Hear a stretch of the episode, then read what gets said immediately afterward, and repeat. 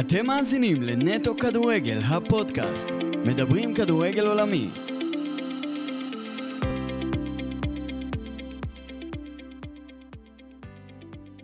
שלום, ברוכים הבאים לעוד פרק של נטו כדורגל בשיתוף ארגון השחקנים והיום אני רוצה להגיד שלום לפרשן הספורט, לפרשן של וואן, עמית לבנטל, שלום.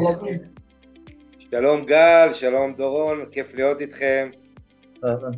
אז עמית, אה, חזרת מהונגריה, היית עם הנבחרת, אז קודם כל בוא תספר כאילו קודם כל איך היה שם, כאילו לפני עוד מה שנקרא בכדורגל, איך היה שם מבחינה אישית, עם כל ה... בטח המצב שקורה פה, גם אם נפגשתם עם ילדים, אז בוא תספר קצת על התקופה הזאת, על הפרק זמן הזה שהיית איתם. אני חושב שזו הייתה נסיעה שהיא חריגה ויוצאת דופן, אה, לא היה דבר כזה בהיסטוריה של נבחרת ישראל. אה, בגלל המלחמה, בגלל המצב פה, הייתה אה, תחושה של משימה לאומית, ובאיזשהו מקום באנו כעיתונאים לסקר כדורגל במשחק שאמור להיות משחק בית, שבכלל היה בהונגריה, בעצם שני משחקי בית, שהתחיל עם קוסובו בחוץ, אבל בקוסובו כמעט לא היו עיתונאים מהארץ בגלל המצב הביטחוני, שזה מדינה מוסלמית והיו טיסות זולות, יש הרבה סיבות, אבל לבודפשט הגיעו המון ישראלים וזה היה מאוד מאוד מיוחד. אה, בגלל קודם כל המצב בארץ, התחושה בנבחרת שיש פה אה, משהו שהוא הרבה יותר גדול אה, מכדורגל, גם הם אמרו הכדורגל זה דבר משני, אנחנו רק רוצים להעלות חיוך על הפנים של הילדים וכמובן הנוכחות המיוחדת בזכות אה, אנשי עסקים ובזכות כל מיני גופים שארגנו נוכחות של אה, אנשים מעוטף עזה, מאות ילדים מקסימים מכל ה, באמת היישובים אה, והערים, הכפרים, המושבים, הקיבוצים, צריך להגיד מכל הארץ אבל כמובן בעיקר מעוטף עזה שחלקם יש להם קרובים שנהרגו או חטופים. זה היה באמת מרגש מאוד והכניס לנו פרופורציות בתור אנשים שמתעסקים בכדורגל כל החיים. אה, פתאום אתה יודע קיבלנו קצת מושג אה, שאנחנו חיים בקלישאות האלה שכדורגל זה חיים ומוות עם כל תרבות האולטרס אבל פה אתה באמת מקבל את המושג ואת הפרופורציות ואתה יודע כולם מבינים כמה כדורגל באמת המטרה שלו זה קודם כל קצת לתת בריחה מצרות היום יום והקשיים שאנחנו מתמודדים איתם וככה על הבריאות הנפשית שלנו משהו אחר להתמודד איתו, ליהנות, לכאוב אבל משהו שהוא לא אה, אה, באמת חיים ומוות וזה האיכות של המשחק. אני חושב שזה היה מאוד אה, מיוחד ועוצמתי אה, גם המפגש של הנבחרת עם הילדים, גם אה, כל המעורבות יודע, הם היו מאוד מחוברים לארץ, גם אנחנו, אי אפשר להתנתק, אתה כל הזמן אה, אה, מחובר לחדשות, להתראות, למה שקורה בערוצי התקשורת ו, ובחזית, ו, וכן, אתה יודע, היינו בהונגריה, הלב היה בארץ, אה, וכל הכבוד להונגרים, אני רק רוצה להגיד להם מילה טובה, כי, כי עשו לנו, אירחו אותנו בצורה כל כך מחממת לב, ואני לא מדבר על הפוליטיקאים וכאילו כל אלה שמנסים אה, כמובן, ל, אתה יודע, לגזור הון פוליטי, אני מדבר על ה... בעיקר העם ההונגרי, אה, כמה, אתה מסתובב שם עם דגל ישראל אתה יותר בטוח מבארץ, אתה מרגיש, אה, כמה הם תומכים בנו, גם נוצרים, לא יהודים, כמה מדברים עלינו בצורה שאנחנו יכולים להרגיש בבית שם. נכון שמזג האוויר שם היה קפוא, זו תרבות מאוד אירופאית ושונה והרבה דברים שונים מפה אבל אה, זו הייתה חוויה מאוד מיוחדת ואני רוצה רק, אתה יודע, להגיד תודה להונגרים שבאמת אה, התגייסו למעננו בצורה הכי, הכי חמה שאפשר. לפני שנעבור רגע למקצועי, אז כאילו, לגבי הנבחרת עצמה, כאילו כל הצוות והמשלחת, כמה הם באמת התרכזו בכדורגל או שיותר עניין אותם מה שקורה פה וכל הפעילות עם הילדים? אז, אז תשמע, הם, הם, הם יודעים שיש להם עבודה שזה הכדורגל והנבחרת הזו אה, היו לה את האימונים, היו לה את המחויבות אה, לתקשורת ומקצועית אבל אה, מחוץ למגרש כל שאר הזמן הם היו מחוברים לארץ, צריך להזכיר, יש להם משפחות, ילדים, הורים, חברים, שחלקם נלחמים, אה, כן, אם זה חברים בעיקר, או גם משפחות, חלקם, אה, אתה יודע, בעזה או, או בגבולות האחרים, חלקם אה, נמצאים בבתים מטווחים, אז, אז היה חיבור מאוד גדול, כל הזמן היו קשובים למה שקורה בארץ, וגם ל, ל, ל, לילדים שם. גם, גם הם אמרו בנבחרת, תשמעו, זה הרבה יותר גדול מהמשחק עצמו מה שקורה כאן. עכשיו צריך להזכיר את הנסיבות, שאתה מדבר פה על לא מעט שחקנים שלא שיחקו חודש שלם משבעה, כן, כמה ימים לפני אוקטובר, לא שיחקו חודש ואז חוזרים ל-12 יום, אה, רצוף של משחקים מחוץ אה, לישראל, בסיטואציה לא פשוטה נפשית ומאתגרת. אני לא, אני לא אומר את זה כתירוץ למה שקרה, אנחנו נדבר תכף מקצועית על הבעיות של הנבחרת, אבל, אבל צריך להבין שאי אפשר לנתק את מה שקורה מחוץ למגרש, מה שקורה על המגרש, ברגעים כאלה, וניסו באמת, התאמצו, רצו להצליח, אבל בסוף לא מספיק טובים, וזה הסיפור אה, מבחינת כדורגל, אנחנו לא מספיק טובים, אה, נקווה ליותר חדשות טובות יותר בפלייאוף, אבל, אה, אבל צריך להגיד את האמת, הנבחרת שלנו אכזבה על המגרש, אתה יודע, אף אחד לא השתמש בזה כתירוץ, וראו כמה לקחו את זה ללב, כי באמת רצו לגרום פה אושר למדינה ולילדים, וידעו שזה סיפור שכל המדינה יכולה קצת להתנתק מהחדשות ולהיאחז בו, אבל, אה, אבל כן, זהו, מבחינת כדורגל לא היינו מספיק טובים. אני חושב שזה לא תירוץ, אתה יודע, אבל אי אפשר להתעלם מזה ש, שזה ישב לכולם בראש ובלב מה שקורה בארץ, זה לא מצב אידיאלי כמובן להכנה, אה, וכן, זה, זה מה שקרה. אז עכשיו צריך לראות במרץ, כאילו, קודם כל איפה זה יהיה, בוועדות מערכים, אבל אתה יודע, איפה שזה קורה, רוב הסיכויים שזה לא נארח בארץ, ואם בוא נראה מה אוקראינה עשה עם איטליה, ואם למרות שלא בטוח שעדיין נקבל אותם, אבל בואו נקווה שלא נקבל אותם, כי אם נגדם זה סיכוי אפסי, מול איסלנד הוא קצת יותר טוב, אבל כמו שאתה ראינו, לא בטוח גם זה אומר.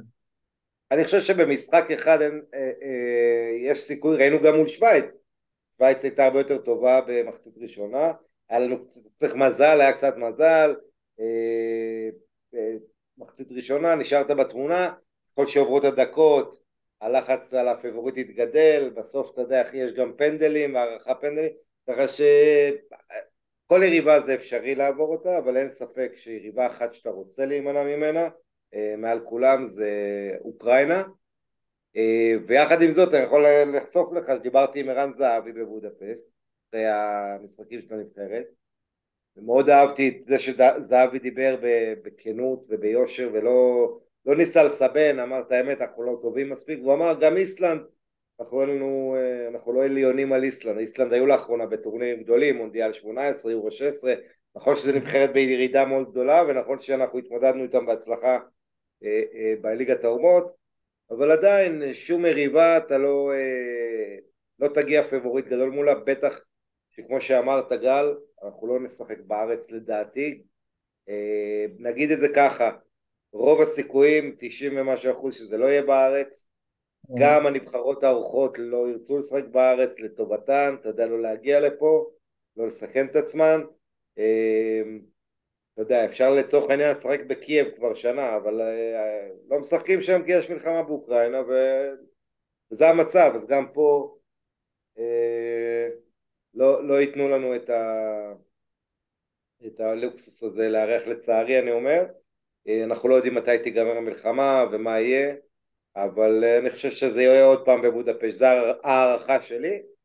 ושוב נקווה שזה לא תהיה אוקראינה למרות שאני מניח ההשערה שלי שאיטליה תעלה מהבית הזה אה, ואיכשהו כן אנחנו נאלץ לשחק מול האוקראינים בוא נדבר על הנבחרת שלנו קצת, מה אתה אומר?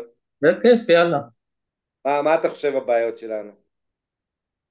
אה, כעיקרון אה, זה ההגנה, למרות ש...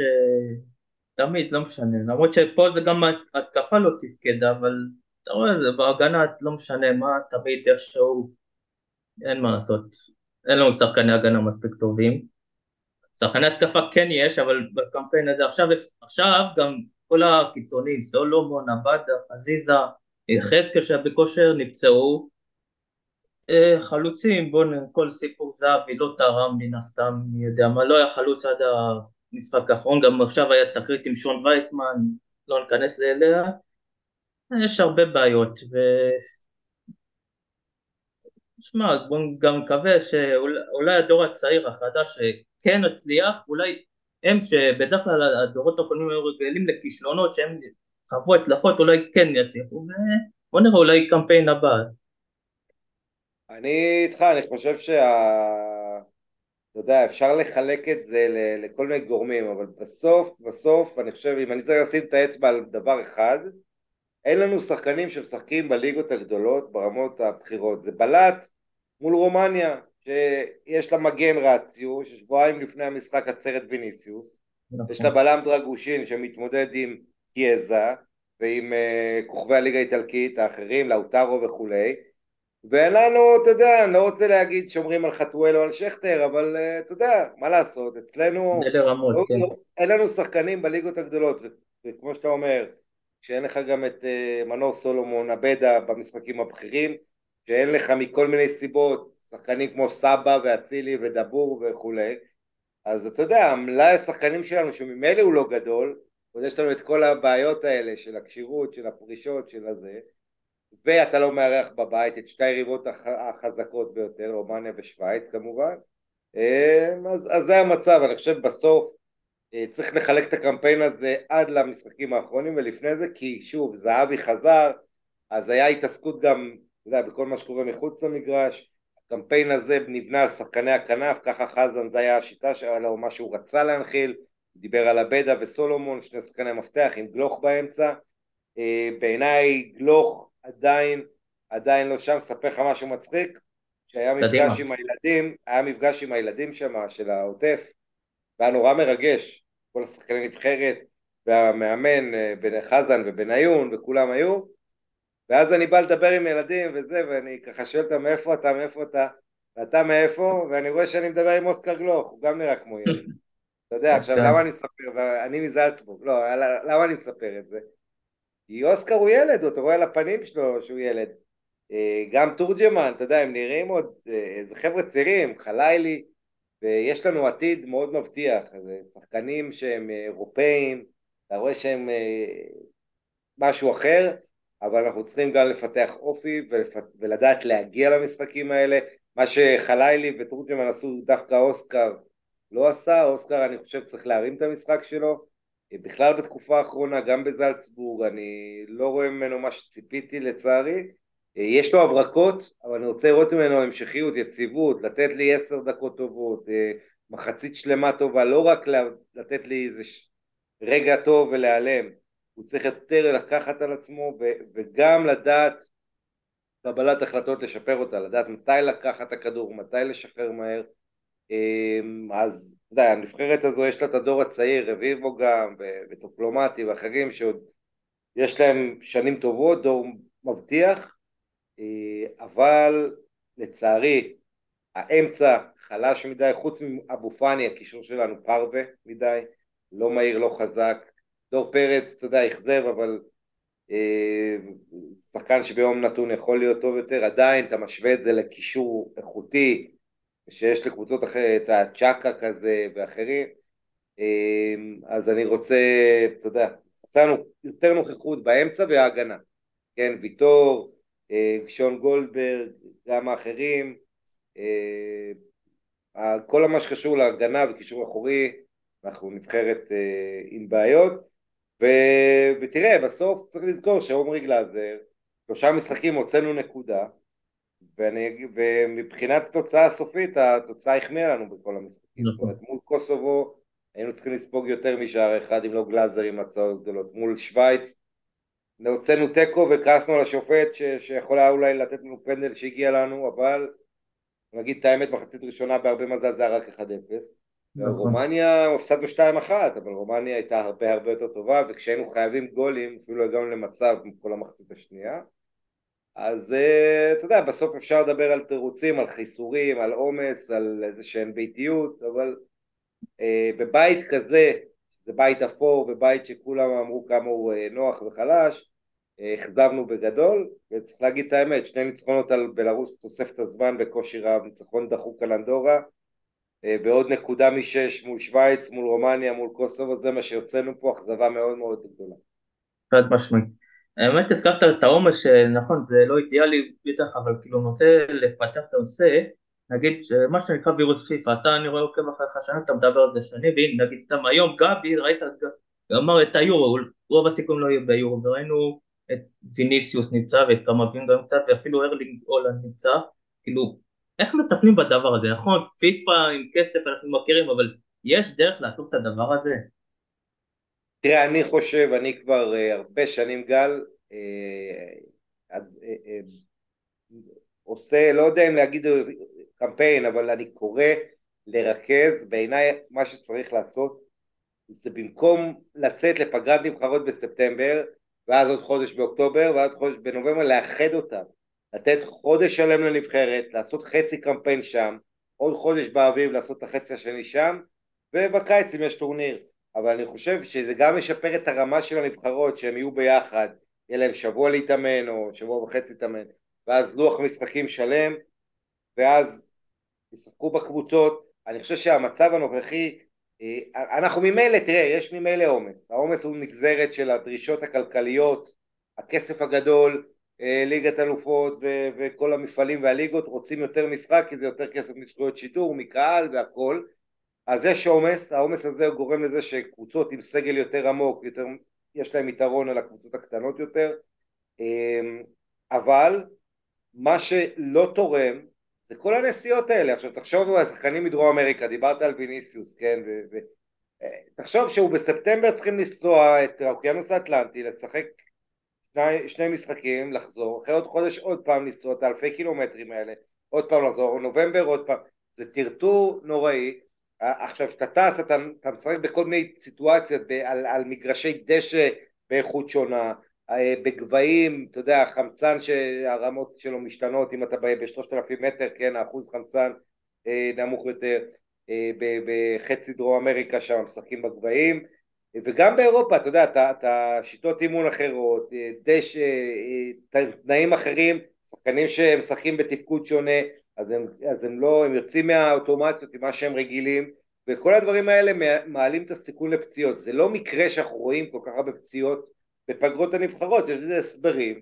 ואני דיברתי עם לא מעט אנשים, אתה יודע, פיזיולוגים, מאמני כושר שמסבירים את זה שאתה יודע, הם יוצאים מהרוטינות שלהם הם יוצאים מהמאמנים, מה, מהקבוצות שהם רגילים לשחק, הולכים לנבחרת, שם הם מתאמנים קצת אחרת, הכל קצת אחר, וזה מעלה את הסיכון לפציעות, כמובן גם התנאים אה, משתנים מכל מיני סיבות, הטיסות, המזג אוויר וכל זה.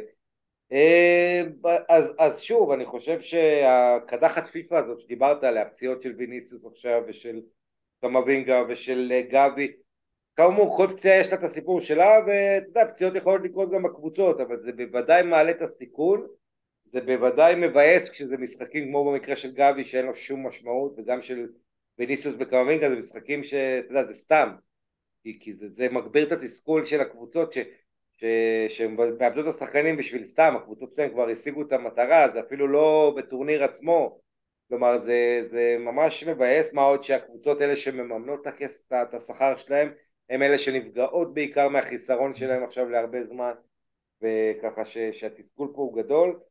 אה, ולצערנו זה המצב, אתה יודע, אה, אם לא היה ויניסוס זה היה משחק שחקן אחר אז הקבוצה שלו הייתה נדפקת אבל בגלל שזה כוכבים גדולים שמרוויחים הרבה כסף שהקהל רוצה לראות אותם אה, אז, זה באסה גדולה יותר זו תחושה של קצת חוסר סדק ספורטיבי ואני חושב שה... שה...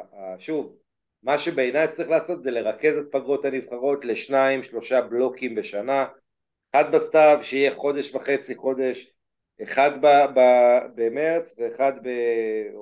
כן מרץ אפריל ואחד בקיץ ואני אגיד לך עוד משהו, אני גם לא אוהב את זה שהקבוצות חוזרות ב... עם כל הכוכבים דרום אמריקה מגיעים יום חמישי יום שבת בצהריים כבר יש לך ליברפול מנצ'סטר סיטי, אינטר, כל מיני משחקים גדולים שקבוצות לא מגיעות, לא מתאמנות לפניהם כמו שצריך זה לא רק העומס, זה גם, אתה רוצה לראות את הרמה הכי גבוהה, נכון? אנחנו רוצים לראות את הכדורגל עם הקבוצות שמתכוננו כמו שצריך, ובעיניי זה קצת חובבני, ששחקנים באים מהנבחרת שלהם רביעי או חמישי, בקושי רואים אותם באימון אחד, ויאללה, אתה לא משחק אה, ענק אה, מול קבוצה, אתה יודע, משחק עונה כזה. אז אה, זה באסה, אני חושב שהלוואי שמתישהו יעשה עם זה משהו. וצריך להגיד, אנחנו, אנחנו מתלוננים על העומס, אבל בינתיים העומס רק גדל, ובינתיים יש, רוצים לעשות גביע עולם למועדונים, להגדיל אותו, ולהוסיף עוד מפעלים, ולהגדיל את הסופר קופה ו- וכל הדברים האלה. הכל בגלל הכסף, ואנחנו, אפרופו המלחמה בארץ, ראינו כמה הכסף השחית את הערכים, שאי אפשר היה אפילו לגנות את הטבח של החמאס, מה שעשו לנו. אז אה, לצערי אה, גם כאן, ואיגוד השחקנים פיף פרו מאוד מאוד מנסה להפעיל לחץ להוריד את העומס, אבל לצערי הרב, אה, אתה יודע, כולם רודפים אחרי הכסף והאינטרסים המסחריים, וככה העומס רק גדל. מתישהו אני, אני מאמין ש, שיצטרכו לקבל החלטות קשות, כי פשוט זה באמת נהיה בלתי אנושי, והיום שחקנים כבר מגיעים קרוב ל-70 משחקים בשנה, שזה בלתי נתפס, וכשאני אומר לך משחקים אז אני מתכוון למשחקים רשמיים, קבוצה ונבחרת, פלוס משחקי אימון אני לא סופר, אימונים אני לא סופר, אז באמת זה עומס עצום. אה, כן, אז זה העניין. כן, הזכרת נגיד אה, סתם, נגיד מונדיאל מרחיבים אותו עכשיו ל-48 ונגיד הסופר ליג שלך תדע אם זה יצא לפועל גם, הנה ליגת האלופות הרי משתנה, המתכונת משתנה, זה כאילו נראה שזה, ככל שזה יפחת זה רק יגדל, לך תדע. כן, יחד, למרות שצריך להגיד, ליגת האלופות זה כאילו אה, המונדיאל למרות שהגדילו את הכמות נבחרות לא הגדילו כל כך את המספר המשחקים אבל עדיין זה עניין של זמן עד שזה אה, יגדל, אני חושב אם אתה שואל אותי מה שחייב לקרות זה שינוי מבני בליגות. אני חושב, תשמע, אני לא נגד מסחור, אה, התמסחרות של הכדורגל מבחינה מקצועית, זאת אומרת, אה, אתה יודע, יש את הרומנטיקנים שמאוד מאוד שמחים לראות את ביירן מינכן מול איזה היידנאין כזה, או ברצלונה מול חטאפה ווסקה, לא יודע, קבוצות קטנות על הווס. בסוף היריבות הגדולות, אתה יודע, אני האינטרס שלי כחובב כדורגל זה לראות כמה שיותר משחקים שאני לא יודע איך הם ייגמרו, ברמה כמה שיותר גבוהה. וזה אומר, וזה אומר שאני כן חושב שיש מקום לצמצם את הליגות הגדולות. זה גם ייצור חלוקה, נכון שזה קצת יבוא על חשבון פריפריה במדינות, אבל כן אני לא חושב שצריכה להיות ליגה היום של יותר מ-16 קבוצות. אני כן חושב שכל הליגות הגדולות צריכות אה, ל-16 קבוצות, גג 30 מחזורים, ואת השמונה משחקים החסרים פה אתה צריך להעביר לאירופה, כי היוקרה של ליגת האלופות, היוקרה של מפגשים בין המדינות, בייחוד באירופה, שאתה יודע, גם ככה איחוד אירופי, גם ככה הגבולות מטשטשים, אבל ברור לכל שהרבה יותר מעניין לראות ברצלונה מול ליברפול ומנצ'סטר יונייטד, מאשר ברצלונה נכון. מול אלאבס או חטאפה. או ריאל מדריד לצורך העניין מול אינטר ומול אה, יובה ומול מילאן, מאשר... זאת אומרת, אתה רוצה לראות יותר ויותר משחקים גדולים ומעניינים, אה, ויותר ויותר אה, קרבות גדולים. לכן אני חושב שהמשקל בין הליגה לבין אירופה צריך להיות הרבה יותר מאוזן מבחינת כמות משחקים. כיום יש לנו קצת את שלב הבתים הזה בסתיו שהוא לא ממש מעניין כי כאילו כל הגדולות עולות חוץ מזה בית אחד שניים שאולי יהיו מעניינים. ואתה יודע המאני טיים באמת מתחיל אי שם בפברואר עם משחק שלושה שבועות אתה מחכה לגומלין איזה רבע גמר, במקום לעשות את זה באמת יותר מעניין ויותר uh, רציף, אני חושב שבמסגרת הרפורמות שהייתי עושה, אז הייתי כן עושה סופר ליג, uh, uh, אתה יודע, שיהיה 20 משחקים באירופה ו-30 מחזורים בליגה, עכשיו היום זה 38 ו-13, זאת אומרת זה יוצא כמות משחקים, פשוט לחלק אותה אחרת בשביל רמת עניין גדולה יותר. אוקיי. Okay. ונגיד סתם היום נגיד נגיד, נגיד פה רוצים נגיד לחזור לשחק היום החליטו שכן חוזרים לדעתך כן יש מקום כי גם החליטו לחזור בלי קהל ואתה יודע זה לא יודע פחות ראינו את זה בקורונה שזה לא כיף להיות לשחק בלי קהל ופה כאילו דוחפים בכל הכוח לחזור. נכון, תשמע, הסיבה המרכזית זה כסף, נגיד את האמת, רוצים לחזור בגלל שלא רוצים לאבד אה, כסף פה מזכויות שידור, מקהל, ולא רוצים לפשוט רגל, גם ככה יהיה פה נזקים כלכליים של מיליונים אה, בלי קהל וכל ה... מה שקורה עם המלחמה, כמו ששאר ענפים רבים במשק נפגעים. הרבה אומרים לי שני דברים, א' אין חשק לשחק כדורגל, אתה יודע, כולם בעזה או, או הראש שלהם אצל חברים ומשפחה בעזה או בצפון או באיו"ש. אה, ודבר שני, כדורגל בלי קהל כמו שאמרת שזה באסה וגם בקורונה זה הבאסה אני, אני בעד לשחק כדורגל כי אני חושב שזה אה, מאוד חשוב לבריאות של החברה, הבריאות הנפשית, הבריאות המנטלית. צריך לזכור יש המון, קודם כל אנחנו רואים במלחמה הזו כמה אוהדים הלכו לנו. בצבא ובחיים האזרחיים, כל כך הרבה אוהדים שרופים של הפועל, של מכבי, של חיפה, של בית"ר ועוד קבוצות, אה, שזה מראה לך כמה הספורט הוא חלק מרכזי מה, מהחברה והתרבות. אני חושב שזה אה, מאוד מאוד חשוב לנור... לחזרה לנורמליות, לחזרה לשפיות, שיהיה לנו את, ה... את הכדורגל כמו שאנשים חוזרים לעבוד וצריכים את זה, אז גם לכדורגל צריך את זה למחזור החיים, לשדר נורמליות, להרגיש נורמליות.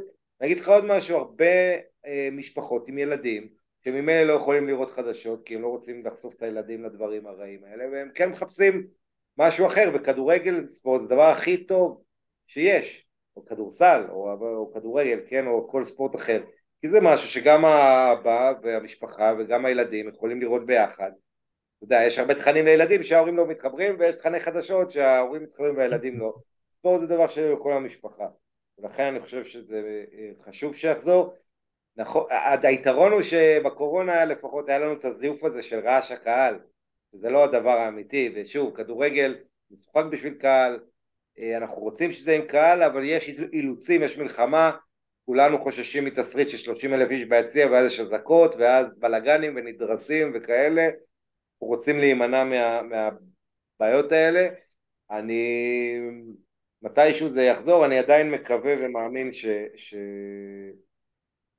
שישחקו בארץ. אני אגיד לך משהו, אולי אולי הייתי כן יוזם שכל מחזור יהיה איזה משחק בקפריסין, שיהיה אפשר כן לשלוח לשם אוהדים, שקצת כן יהיה קהל אה, סביב קבוצה או משהו קרוב, איפשהו שאפשר לשחק, יוון אולי, שכן לנסות לעשות משחקים עם קהל ישראלי אה, זה רעיון, אתה יודע, למרות שתמיד יהיה כאלה שיבכו על קיפוח והוצאות וכאלה והבטחה כן, גם, אתה יודע, צרות תמיד קל למצוא, אבל בשביל הקהל אני חושב שצריך למצוא איזה משהו יצירתי כזה שכן יהיה בו קהל, ויחד עם זאת אה, צריך לשחק. אני בעד הכדורגל, אני חושב שזה חשוב לשפיות, לנורמה, אה, בשביל, בשביל כולנו שכן הכדורגל יחזור. הזכרת קודם את הנושא נגיד של ההתמסחרות שנגיד ראינו בכדורגל האנגלי אז נגיד אתה רואה שזה ישפיע על כל העולם נגיד נגיד סתם בגרמניה אנחנו רואים תמיכה מקיר לקיר כמו הרבה מועדונים נגיד ברמן במיוחד אני חושב שזה ישפיע נגיד גם באירופה בעוד מדינות כאילו מה שקורה פה זה יסלוג לא? תראה צריך להזכיר שכל מדינה יש לה את הייחוד שלה, אתה גרמניה בעצם היא אה, תומכת, היא מתייצבת מאחורינו משתי סיבות מרכזיות, אחד זה כמובן כל הקשר המיוחד, גרמניה בעקבות השואה עברה תהליך של, אה, אה, יש לה איזה חוב כמובן שהם אף פעם לא, לא ייפרע, כן, מול העם היהודי, הם מרגישים שיש להם חובה מוסרית לתמוך בנו, יש להם גם אינטרסים ביטחוניים עם כל ה... את, מכרנו להם חץ שם, את ההגנה מול הרוסים, אז גם אינטרסים ביטחוניים וכאלה, גם העניין של השואה וגם העובדה שכמובן האוהדים שולטים במועדונים, כן? עכשיו צריך לזכור בתקשורת הגרמנית שגם היא יש שם חלקים מאוד תומכי ישראל, אקסל שפרינגר, הבילד, חלקים גדולים, אבל גם בגרמניה יש לא מעט בתקשורת אתה תמצא מקומות שפחות אוהבים אותנו או יותר מאוזנים, תלוי איך תקרא לזה, אה, וכמובן אה, גם עניין של, אתה יודע, כמה מוסלמים יש באוכלוסייה, אם זה כאילו בצרפת אתה רואה, באנגליה, מקומות אחרים שיש יותר אה, מוסלמים, שיש גם כסף ערבי, קטרי, סעודי וכולי, שפחות אוהבים אותנו, זאת אומרת זה גם עניין דמוגרפי, גם עניין של תרבות קהל, כל גורמים שונים, אני לא נכנס פה, אני יכול להיכנס לפוליטיקה, אבל זה לא, זה לא פודקאסט פוליטי, אז כן, אז, אז אתה יודע, צריך לזכור את זה, אנחנו במצב שמאז שבעה באוקטובר אנחנו במתקפה, אנחנו הצד החזק שאתה נלחם בעזה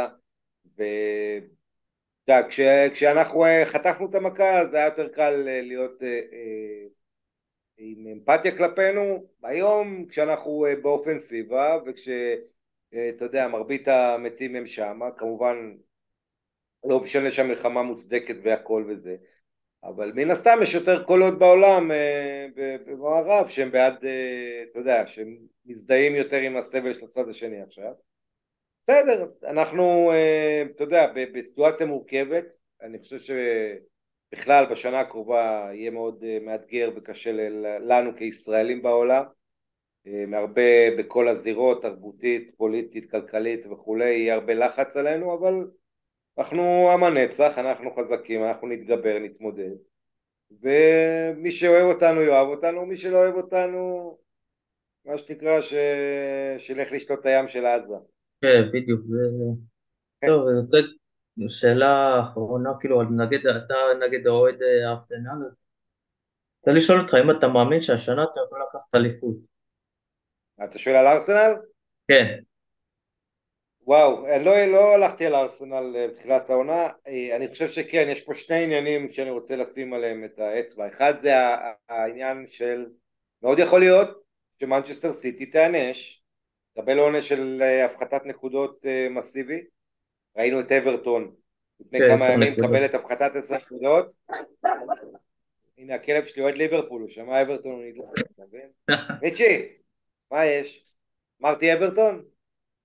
אמ, אז אה, צריך להזכיר אחרי העונש של אברטון, ואברטון זה, זה, זה כלום לעומת, על עונש אחד אה, של חריגה של איזה 19 מיליון פאונד קיבלה הפחתת 10 נקודות, עונש שלדעת רבים כמו ג'יימי קראגר ואחרים זה עונש דרקוני ומוגזם וגם אני חושב כך אבל אם הם קיבלו עונש כזה יכול מאוד להיות שעוד חודש, חודשיים מנצ'סטר סיטי תקבל עונש הרבה יותר גדול כי סיטי מואשמת בהפרות הרבה יותר חמורות של ה fair play הכלכלי אז יש את הגזרה הזאת מחוץ למגרש, ואם מנצ'ר סיטי יוצאת מהתמונה, אז זה בין ארסנל לליברפול בעיניי, הקרב על האליפות. אמ, ועכשיו בוא נגיד שלא, אם, אם סיטי נשארת חזק בתמונה ולא קורה שום אה, עונש כזה, אני חושב שזה יהיה קשה, אני חושב שהעונה שעברה חישלה מאוד את ארסנל, אה, ארסנל יש לה את ליגת האלופות על הראש, אני חושב שהפרמייר ליג מאוד מאכזבת באירופה, אה, רק ארסנל וסיטי שם הם לדעתי יעברו את שלב הבתים וידברו בליגת אלופות ובואו נראה איך ארסנל מתמודדת עם שתי חזיתות כי אתה יודע זה משהו ש... כשיש את הליגת אלופות מצד אחד ואת הליגה אבל אני חושב שארסנל חזקה. יש בקבוצה הזו כן אולי צורך קצת להתחזק בינואר. אה, אני חושב שעשו טעויות, כן, הוורץ זה רכש שאני לא מבין אותו, זה בעיניי כסף שהלך לפח קצת, אני לא מת על החיזוק הזה, מצד שני דקלן רייס אני מאוד אוהב, אה, אז, אז אתה יודע, יש דברים לכאן ולכאן, אבל בגדול אני חושב שהארסנל העונה הזו, יחד עם ליברפול, תקרא תיגר על הסיטי, והולך להיות, אה, הולך להיות קרב מעניין מאוד עוד פעם, הלוואי, הלוואי, תשמע, אנחנו בעצם אלפיים אה, אנחנו בדיוק עשרים שנה לאליפות ה... שנה, כן. אז יש פה איזו סמליות כזאת, ו... וכן, יש פה הזדמנות. אה, אתה יודע, העונה שעברה דובר על זה שארסנל איבדה אחרי שהיא הובילה רוב העונה. צריך לזכור, מנצ'סטר סיטי יש לה משהו אחד היא עושה יותר טוב מכל קבוצה בעולם, וזה לסיים את העונה. מינואר עד מאי לא מאבדת נקודות בשנים האחרונות. אתה יודע, מאבדת לך שתיים, שתי, משחק אחד או שניים, ככה שזה באמת אתגר עצום, אבל, אה, אבל כן, אני, אני דווקא עכשיו יותר אופטימי ממה שהייתי בתחילת העונה לגבי ארסנל, ואני אומר לך את זה אחרי העובדה הנקודות אה, מול ניוקאסל, ואחרי אה, דברים רעים שקרו, הרעב של הקבוצה הזו, ארטטה כן מכניס שם אופי ונחישות, שאני מאוד מתרשם ממנה. אה, וצריך להגיד גם מילה טובה על ליברפול, אתה יודע, שהיא איבדה את כל הקישור שלה, ואיכשהו קלופ אה, החזיר את הכוחות וכן הצליח לשפר את הקבוצה שלו, אז סחטיין עליהם, אסטון וילה גם אה, מרשים, יש לא מעט קבוצות באנגליה מרשימות טוטנאם, אבל אליפות זה בין השלוש האלה, סיטי, ארסנל וליברפול. אוקיי, טוב, נקטע לנו בדיוק כשהתחלנו לדבר על ה Champions, שהזכרתי שלדעתי סיטי פייבוריטית ל back to back, אבל אתה יודע, ליגת האלופות זה תמיד, אתה יודע, זה אי אפשר לדעת עכשיו, כאילו סיטי כרגע נראית פייבוריטית אבל פתאום יכולה לצוץ לך עוד פתאום לקראת פברואר קבוצה אחרת שפתאום אה, תעלה על הגל ותהיה בלתי ניתנת לעצירה. נכון, גם יש מקריות ואתה יודע ראינו, נכון. אה, וצריך להגיד זה יותר חכם לתת את התחזיות לפני הנוקאוט שכבר אתה יודע מי נגד מי וכאלה, אני חושב שאתלטיקו העונה צריך לספור אותה, יכולה לצוץ שחור שמעולם לא, לא זכתה אתלטיקו ו... אה, יודע, זה היה 40 שנה להפסד השובר הלב שלהם מול ביירן מינכן שם, שככה היו על סף זכייה ואז משחק חוזר, אה, ספגו דקה 120, שוורצנבק, ומשחק חוזר בעצם חמיש, 50 אה, שנה, 74. 50, נכון, 74, כן. אז, אז כן, אבל אתה יודע, בוא נגיד יש לנו כמה מועמדות. אני, אני אתפלא, אני לא חושב שפריז מועמדת, ביירן מינכן צריכה להביא פאוליניה קשר, להתחזק, מה שבולט העונה אין אף קבוצה שהיא, אה, אה, שהיא אה, מושלמת, כמו שאמרת, אולי חוץ מסיטי שעדיין סיטי איבדה כן את בונדואן, ואתה יודע, איבדה כמה ברגים, אבל בגדול, כן, כמו שאתה אומר, הכל פתוח שם, ו... ויהיה מעניין מאוד, תשמע, כן. אנחנו עוד נדבר. נכון. אז טוב, אז עמית היה לנו עונג אה, כרגיל לארח אותך, ולי באופן כיף גל, כיף, כיף, היה לי תענוג גדול להיות איתך, ונמשיך להתכתב בזמן שידורים. זה כיף. נמשיך לכתוב לי הודעות, וגם אה, דורון היקר, תודה רבה שהזמין אותי. תודה רבה, היה כל טוב.